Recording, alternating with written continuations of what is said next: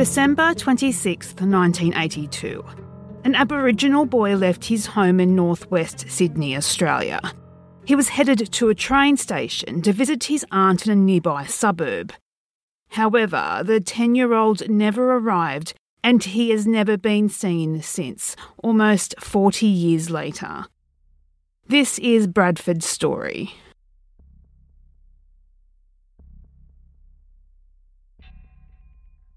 Bradford Warner Pholi was born October 16, 1982, to mother Lorna. Now, Lorna is also known as Sue. I couldn't find any mention of his father in my research, Regardless, it doesn't appear his father played much of a role in his life. Bradford was the youngest of three children, with an older brother, Bernie, and older sister, Anita. Bradford, or Brad as he was more commonly known as, Brad had just finished the fourth grade at Carlington Public School. He would be described by those who knew and loved him as an all round good kid, but he was also your typical 10 year old boy. He was mischievous and rebellious. He was also friendly and curious. Brad was known to talk to people he didn't know, eager to get to know the different cultures and backgrounds of the people around him.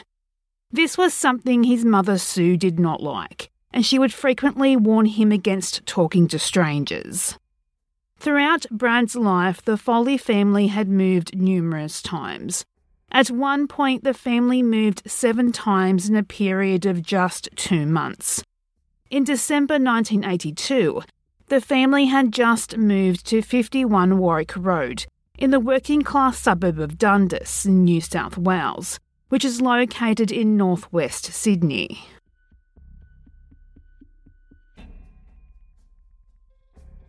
December 26, 1982. Boxing Day in Australia. At around midday, Sue Pholi asked 10 year old Brad and his older siblings, sister 14 year old Anita and brother 12 year old Bernie, to take the train to their aunt Marilyn Cox's home in Newtown. Sue was borrowing some money from her to buy cigarettes. Anita and Bernie refused. Anita, being a teenager, wanted to stay in bed and continue sleeping. And given it was the day after Christmas, Bernie wanted to stay home and play with his new toys, but Brad insisted that he would be fine to go alone. Brad and his aunt Marilyn were close, and the two would speak often about problems he was having at home with his mother. He told Marilyn he felt neglected and ignored, and on the rare occasion Sue would pay him attention, it was in the form of verbal and physical abuse, but we will discuss that more in detail later. After receiving his mother's blessings, Brad jumped the back fence and headed to the train station. He most likely followed the same route the Pholi children always did when they were catching a train. He would walk to Mobbs Lane, to Midson Road, before turning onto Hillview Road, and that's where the train station was located. Or possibly he took Terry Road all the way to Hillview Road and onto Eastwood train station. Regardless of which route he had taken, it would have been about a half an hour walk. Within minutes of Brad leaving, Bernie changed his mind and decided to jump over the fence and follow after his younger brother. Unfortunately, though, he wasn't able to find him, and Brad would never be seen by his family alive again.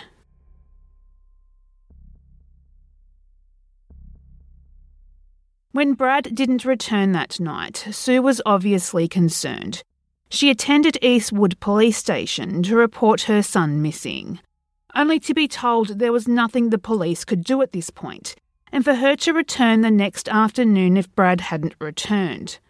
And that would be 24 hours later, which we know is completely ridiculous. We're talking about a 10 year old boy here, missing for eight hours at this point so much could have happened already. But Sue tried to dismiss her worries and thought that if the police weren't concerned, then she shouldn't be either. She tried to convince herself that Brad decided to stay at his aunt's overnight. Unfortunately, Sue did not have a landline phone, so she was unable to confirm this.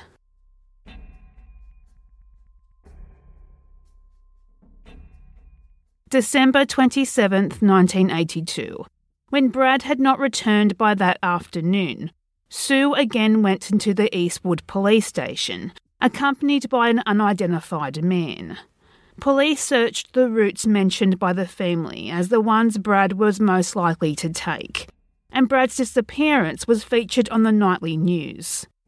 The train station staff believed they saw him boarding the train around the time he should have reached the train station. But being the early 1980s and without the surveillance footage to back this up, police now believe Brad never made it as far as the train station. And unfortunately, no significant tips or sightings came in. The Pholi family would later be critical of the investigation, or lack of investigation would be more apt. They point to the fact that they were from a low socio-economic area, and because they were Aboriginal, that they didn't get the resources that Brad needed to be found. Anita and Bernie would later state police did not do enough to find their brother. Quote, We do not think the police have done a good enough or hard enough job to find our brother. Unquote. They would point to such aspects of the investigation like police only searching along the two possible routes the family said Brad would normally take. Both routes Bernie and Anita had already walked a dozen times that morning looking for any sign of their brother, and that the police didn't check other roads just in case he went a different way that day. That the police did not want to consider other scenarios other than he ran away, this was mainly due to unconfirmed sightings of Brad. According to Brad's police file, on January 26, 1982, there was an alleged sighting of Bradford at Eastwood train station by Senior Sergeant John Trent. January 22, 1983, there was an alleged sighting on Old Canterbury Road by David Hill. And on January 23, five days later, a sighting at the same location this time by a child protection worker. The police theorised that Brad had joined a group of young runaways, known as the Street Kids, who frequented the King's Cross area. This theory would be supported by another unconfirmed sighting of Brad at a pinball parlour in King's Cross in late 1982 or early 1983.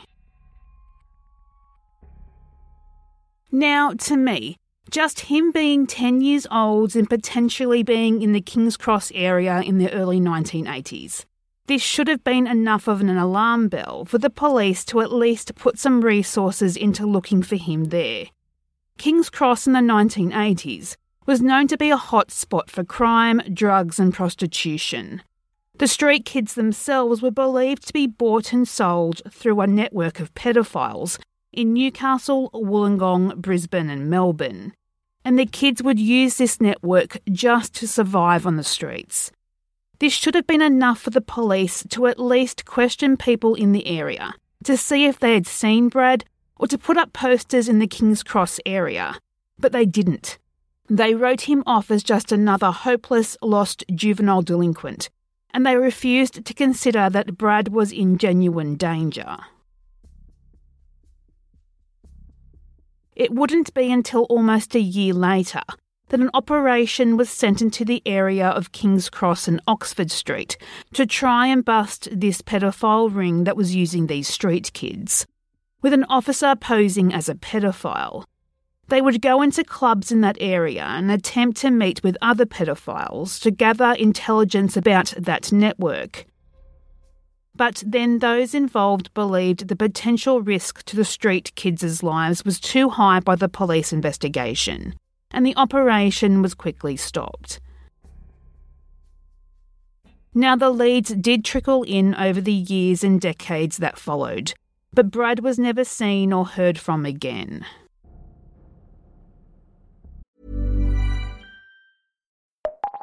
Some things leave you guessing, like why are yawns contagious? but not MailChimp. MailChimp eliminates guesswork from email marketing by analyzing data from billions of emails to offer up personalized recommendations for how to improve your email content and targeting. Guess less and sell more with Intuit MailChimp.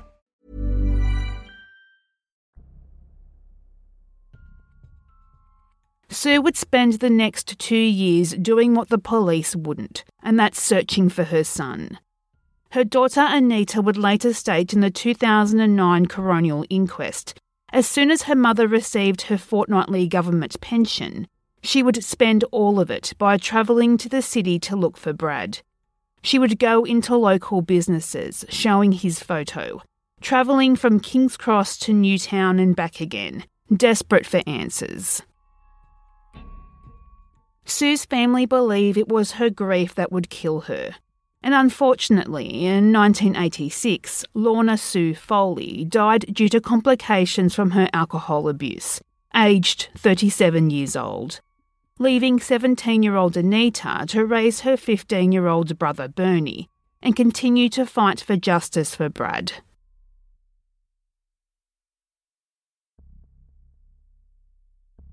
During the 2009 coronial inquest, it came to be revealed that Brad and his siblings were actually awards of the state at the time of his disappearance. Sue had her demons. She was an alcoholic and she abused alcohol on a daily basis. Unfortunately, she was also an angry drunk, and the children, in particular Brad, were the targets to these emotional outbursts. It was actually Sue herself that contacted the Department of Child Services because she felt she could not handle the children anymore. But in December 1982, when Brad went missing, the children were with their mother on visitation for Christmas. And it was because of this, it was theorised that perhaps Sue could be responsible for Brad's disappearance. Sue had a long criminal history, including burglary, assault, and malicious injury, the latter relating to an incident because he turned down her sexual advances. Sue's neighbours and friends would later report that Sue was abusive to the children. On one occasion, a neighbour saw Sue throw a fish tank towards where Brad was standing, and it smashed in the middle of the road. Another time, Sue boasted to Marilyn Cox, the same aunt Brad was visiting that day. Sue told Marilyn that she had burnt Brad's bed, quote, I'll teach that little bastard a lesson. Unquote. And after Brad went missing, Sue allegedly said to Marilyn that she was happy there was only three of them, and that she was glad she no longer had Brad. Marilyn would also claim she overheard a conversation in a Newtown bar, where a drunk Sue would tell a story to other patrons how she chopped up Brad's body and buried him in the backyard of their Dundas home. In her official statement to police, Marilyn would tell police that Brad considered her house to be a safe house, and that Brad was terrified of his mother, that he believed his mother was going to seriously hurt him. Marilyn would go on to say that she believed Brad was malnourished because he was quite small for his age and very thin, that she never saw Sue cook for the children, and there was never any food in the Pholi home. Although I would think if this was the case, it would have been noted by the Department of Child Services and in his case report, which from my research, it does not appear to be. Some kids are just small and thin because that's their build genetically, and Brad's other siblings also seem to be the same.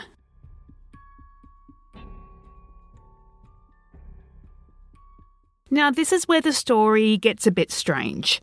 A local clairvoyant, Grant Austin, who was 18 years old at the time of Brad's disappearance, and he actually lived in the same house as the Pholis just months before they did. He claimed that in 1998 he began having dreams where Brad was buried under the front steps of the property. And this would stay with him for years. So much so, he went back to the Dundas property himself and dug underneath, looking for anything to satisfy his visions. As he only had access to basic equipment, some shovels and a sifter, he contacted the Crime Stoppers tip line to report his suspicions. Quote, I never felt I was right, just thought maybe the police would go and have a look for him. I was prepared to be wrong.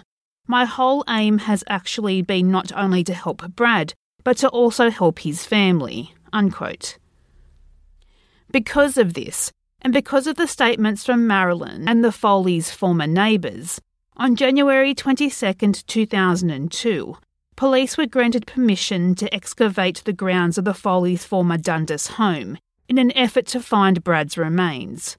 Police would sift through nine tonnes of dirt and rubble from under the home. Cadaver dogs were also brought in to assist, but no trace of Brad was found in or around the home.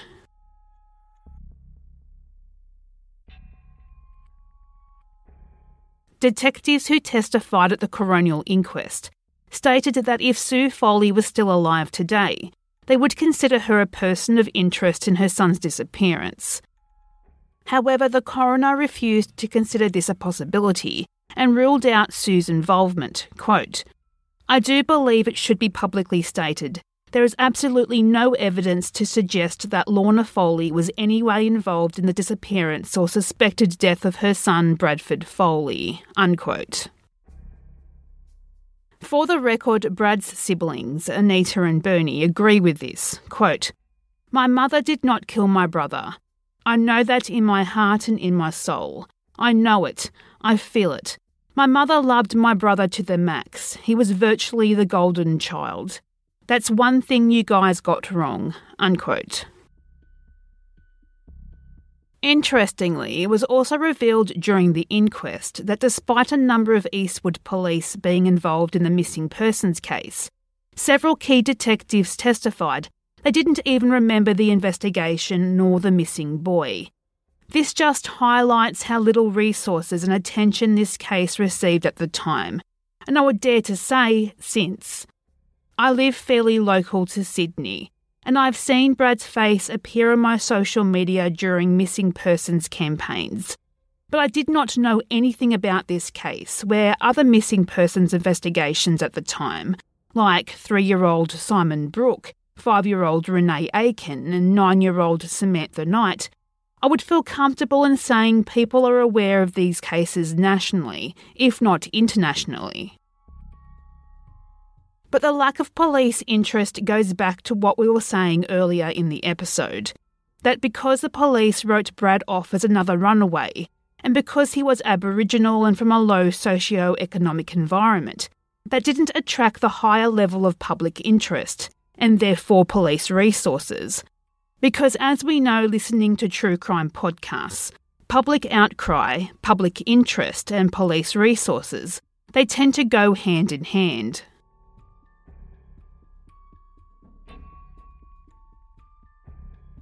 January 2009, Westmead Coroner's Court. The coronial inquest was held, presided over by Deputy State Coroner Carl Milovanovich. He was very critical of the police investigation and that Brad's disappearance should have been given higher priority than what it received. Again, we are talking about a high risk 10 year old here, the inquest initially went over four days until it was revealed Sue's ex husband had tracked the family down just months before Brad disappeared.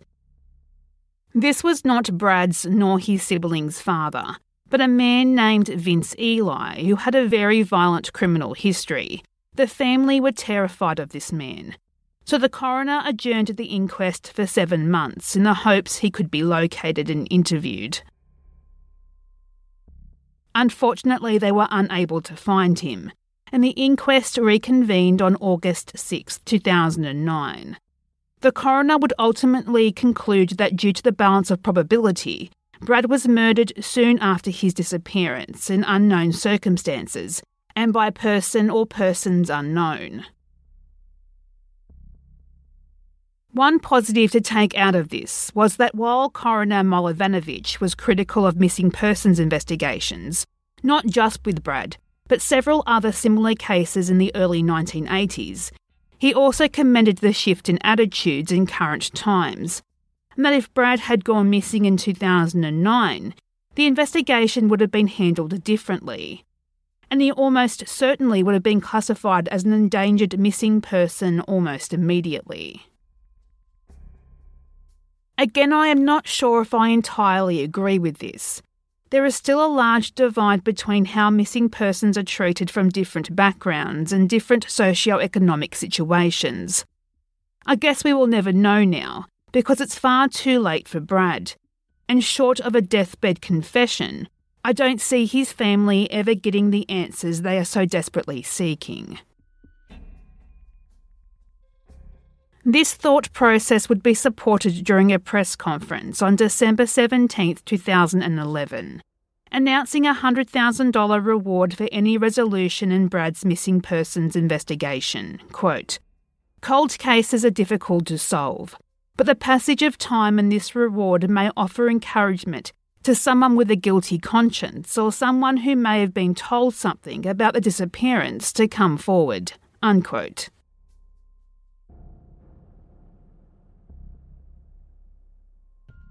There are several theories discussed in this case, and by far the most probable is that Brad was abducted.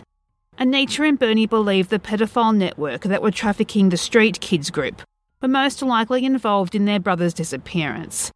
Another possibility is that Brad, being Brad, befriended a stranger on the train, and this stranger had nefarious motives a wrong place, wrong time scenario. The latter theory, the stranger theory, that's the scenario cold case detectives believe is what happened. Although armchair sleuths do blame Sue for the murder because of her history of abuse towards the children. For me, though, too much supports Brad leaving the home that day and just never returning home. We see a lot of suspicious behaviours from parents after their children disappear, but Sue did all she could. She almost did more than she could handle, and the grief killed her. And although Sue was not a good mother, she was allegedly abusive and neglectful and all the horrible things that supported her children being in state care.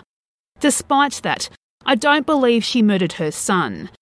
And unfortunately, she went to her deathbed with that stigma, that perception of guilt following her.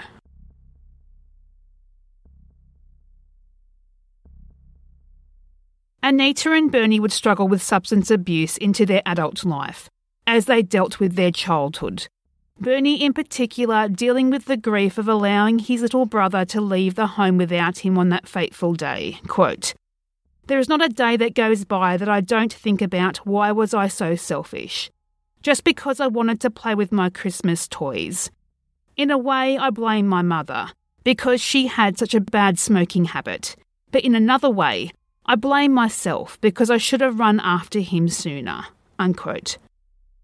Brad is now listed on national unidentified persons databases, with DNA samples taken from Anita in the event Brad's remains are found. Quote, All we would like is for our brother to be found, dead or alive, so we can get closure and get on with our lives. Unquote. Bradford Pholi was 10 years old at the time of his disappearance. He was 135 centimetres tall, or 4 foot 4, and of thin build, with brown hair and brown eyes. Brad is Indigenous, with a dark brown complexion. He was last seen wearing blue shorts, green flip flops, and a yellow shirt with the words Life Be In It printed on it. If Brad is still alive today, he would be 49 years old.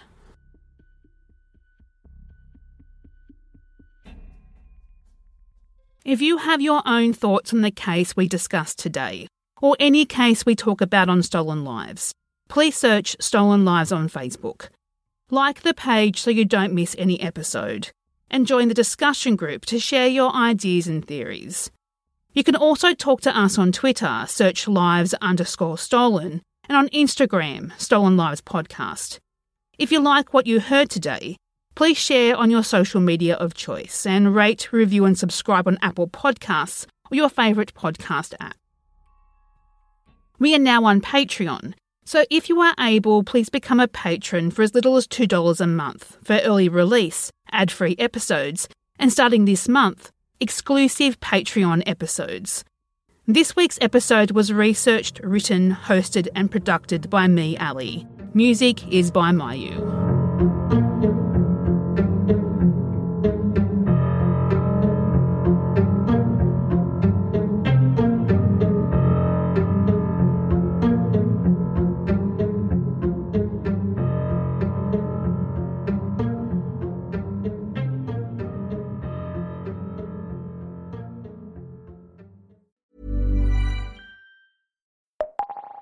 Some things leave you guessing. Like, why are yawns contagious? But not MailChimp. MailChimp eliminates guesswork from email marketing by analyzing data from billions of emails to offer up personalized recommendations for how to improve your email content and targeting. Guess less and sell more with Intuit MailChimp.